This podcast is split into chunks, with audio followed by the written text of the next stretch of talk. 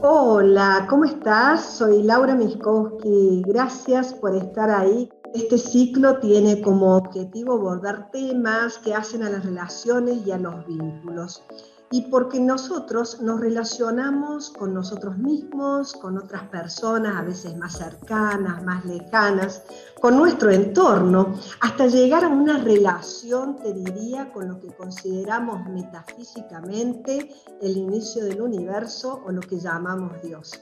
Lo cierto es que no, no nos enseñan conscientemente a relacionarnos, sino que a veces repetimos algunos mandatos que están dentro de nuestros sistemas o campos de información, nuestros grupos de pertenencia, seguimos ciegamente estos mandatos sistémicos que muchas veces nos llevan al conflicto.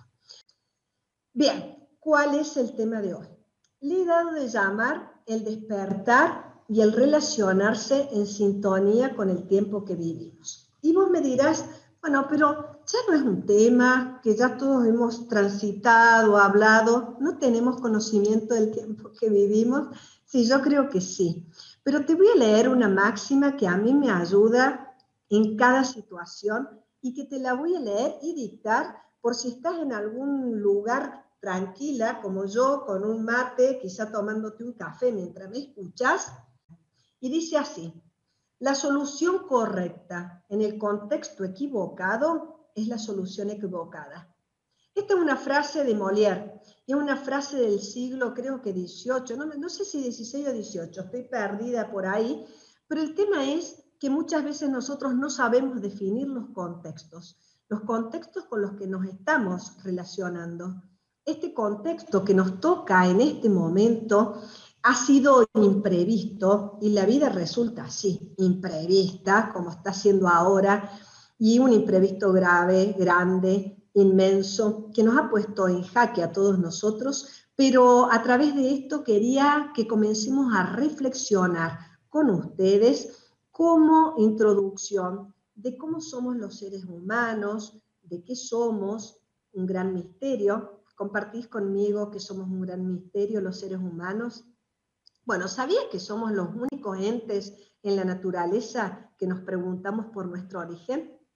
Que nos preguntamos sobre nuestra evolución, sobre nuestro destino. Somos los únicos que nos preguntamos sobre el sentido que tiene nuestra existencia. ¿Quiénes somos? ¿Qué somos? ¿En qué consiste el ser humano? ¿Cuándo apareció nuestra especie? ¿Dónde lo hizo? ¿Cómo surgió?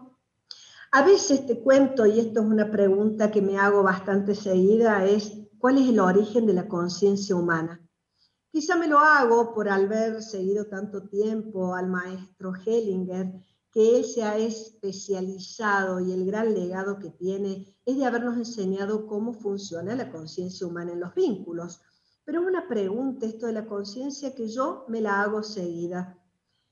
Bueno, tal cual somos hoy, los seres humanos, ¿en qué momento hemos aparecido? Bueno, te cuento que es una evolución de miles y miles de años. Hay una frase que dice, ¿somos un mono con suerte o somos hijos de Dios? ¿Somos animal, un animal mal, más o estamos hechos de materia? Tenemos un alma, un raciocinio en nuestro cerebro, y bueno, y con la muerte, ¿qué pasa? ¿Se aniquila el ser humano? ¿Nosotros sobrevivimos en el alma? ¿Cuál es nuestro sentido, el sentido de la vida? Y en este momento, quizá algunos nos hayamos preguntado, ¿será que desaparecerá esta raza? Bueno, Toda esta capacidad de formular eh, preguntas como estas, de elaborar respuestas racionales, que están debidamente argumentadas, eh, que son estrictamente fundamentadas, es sin lugar a dudas algo que nos diferencia de cualquier otro ser que habita este planeta y que nos convierte en seres únicos en esta naturaleza. ¿Por qué traigo todo esto? Lo traigo porque este proceso del cual nosotros somos esta gran maravilla, ha sido el resultado de años y años de evolución, desde aquel primero que se puso de pie. Para contarte algo más como datos curiosos, y vas a ver que me encanta darte datos curiosos, porque me parece importante que podamos empezar a bajar toda esta información y a sentarnos en raíces bien, bien firmes.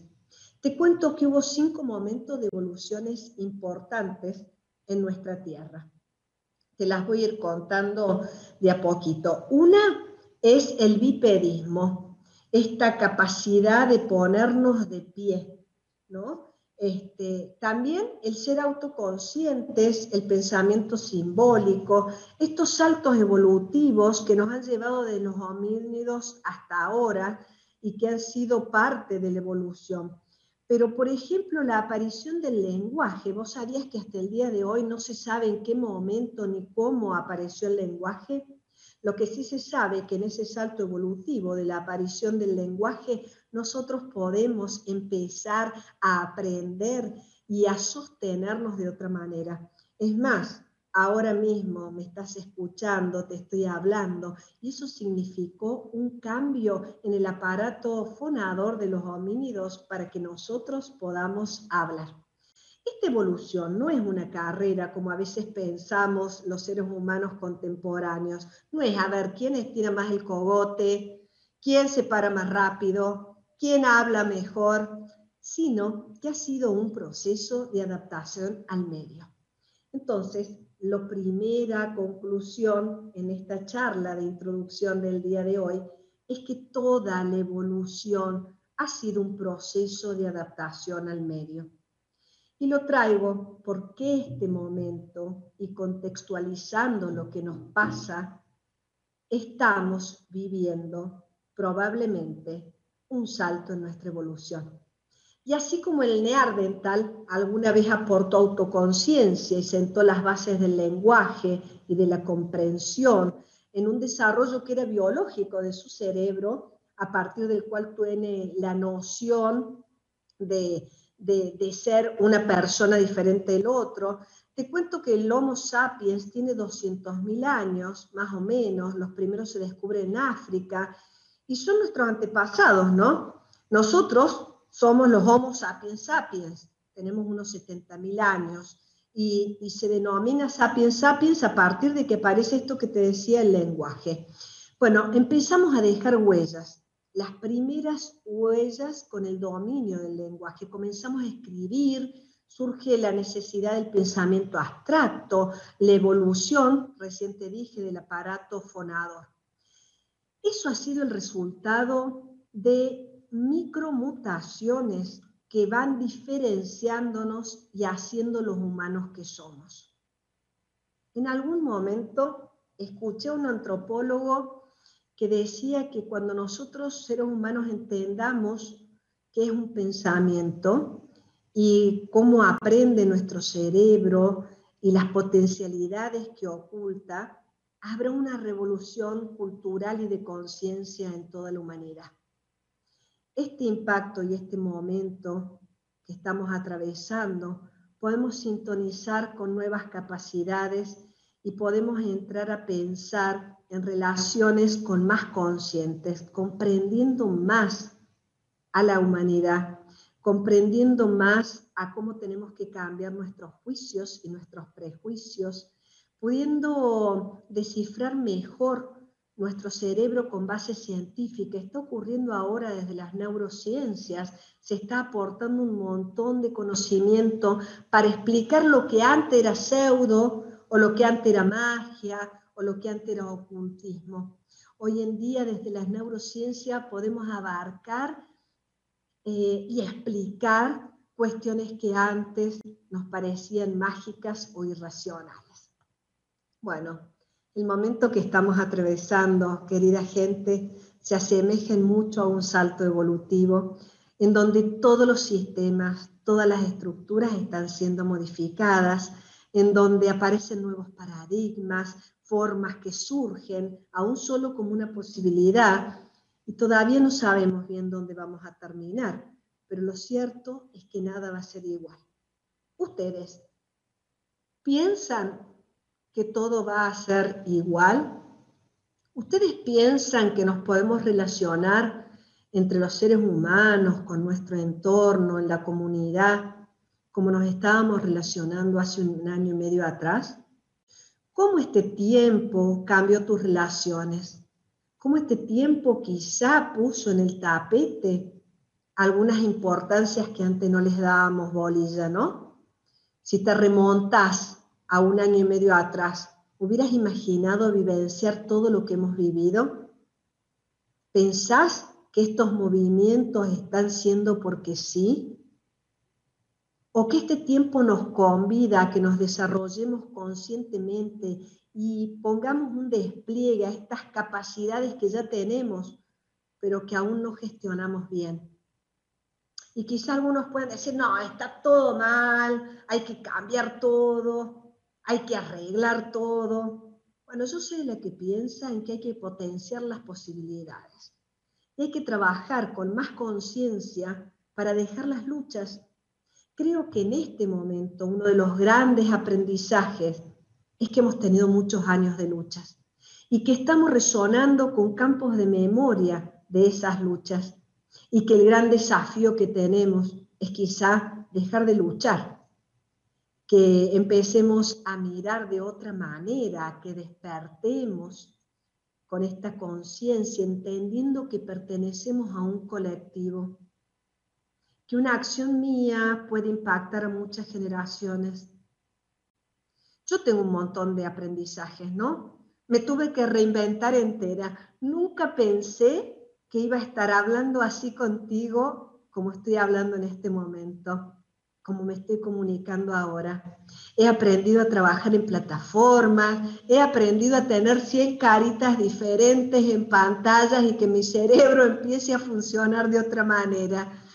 He tenido que superar alguna vergüenza al hablar en público y quizá empezar a pensar también diferente. Qué impresionante que estés ahí y nuevamente quiero agradecerte. Pero por sobre todo, en mi eh, aprendizaje, en el aprendizaje más profundo, he aprendido a valorar el abrazo, el afecto, la familia, el otro. ¿Sabías que el amor se puede aprender? Vos sabés que yo cuando lo comencé a ver y a estudiar a esto dije, wow, nadie piensa que el amor se puede aprender. Sin embargo, el amor como cuestión fisiológica tiene que ver con una hormona que se llama oxitocina y es la hormona que hace posible el amor. Es una neurohormona que la produce el cerebro y que da afecto, ternura, confianza, regula la convivencia garantiza la supervivencia. El amor es un instinto como el hambre, como la sed, y es un instinto que nosotros podemos controlar, que podemos nutrir, que podemos hacer crecer. ¿Cómo? Con vínculos emocionales sobre lo que es el amor, con aprendizajes. Creo que este tiempo que hemos estado en cuarentenados, que hemos estado de pandemia, se nos ha hecho presente esta necesidad de amor.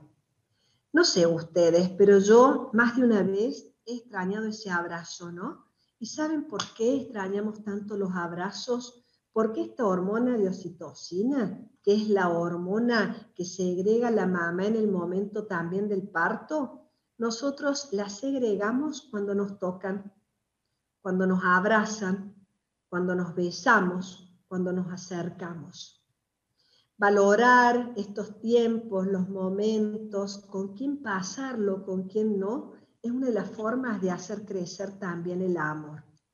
Hay cosas que yo ya no me permito y no me las permito porque ponen en jaque esos buenos momentos que quiero tener conmigo. El amor se puede aprender, el cuidado que tengo de mí misma y de las relaciones es una manera de hacer crecer el amor. La humanidad ha tenido un montón de saltos a nivel sociales impresionantes. Bueno, la humanidad ha tenido un montón de cosas para crecer, ¿no? Desde, ¿se acuerdan que a Galileo lo mataron en 1609 porque dijo con su telescopio que la Tierra no era plana? Bueno, saltos de humanidad, ¿no? Todos esos saltos de humanidad se dieron por la presión de un momento, por la necesidad que había descubrimientos como el microscopio se dio porque se hacía falta en el 1655, eh, la máquina de vapor del Reino Unido que generó la revolución industrial. Bueno, ha habido un montón de avances en el siglo XX, la penicilina, eh, que la descubrió, Fleming, ¿no? Y, y qué decirte con el desarrollo del celular, del Internet y de cuestiones tan nefastas como una bomba atómica, ¿no? Bueno, siglo XX, siglo de descubrimientos increíbles. Y en este siglo, siglo XXI, la robótica. Bueno, ¿cómo iremos evolucionando? ¿Y cómo irá evolucionando nuestra conciencia ahora, en este tiempo? Tu mirada, ¿hacia dónde va? ¿Hacia dónde va tu amor? ¿Hacia dónde mira? Hay necesidades, hay desafíos que nos está poniendo la vida en este momento, la existencia, nuestras decisiones. Y de pronto el avance a veces el hombre ha hecho de tal manera que ha destruido, por ejemplo, los recursos, los recursos forestales, el tema del agua.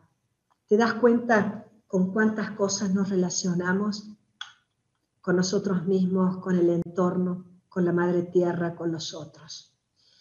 Y ahora tenemos este gran punto de este momento, que creo que es una mega oportunidad para que nosotros como humanidad nos reinventemos, generemos nuevas estructuras.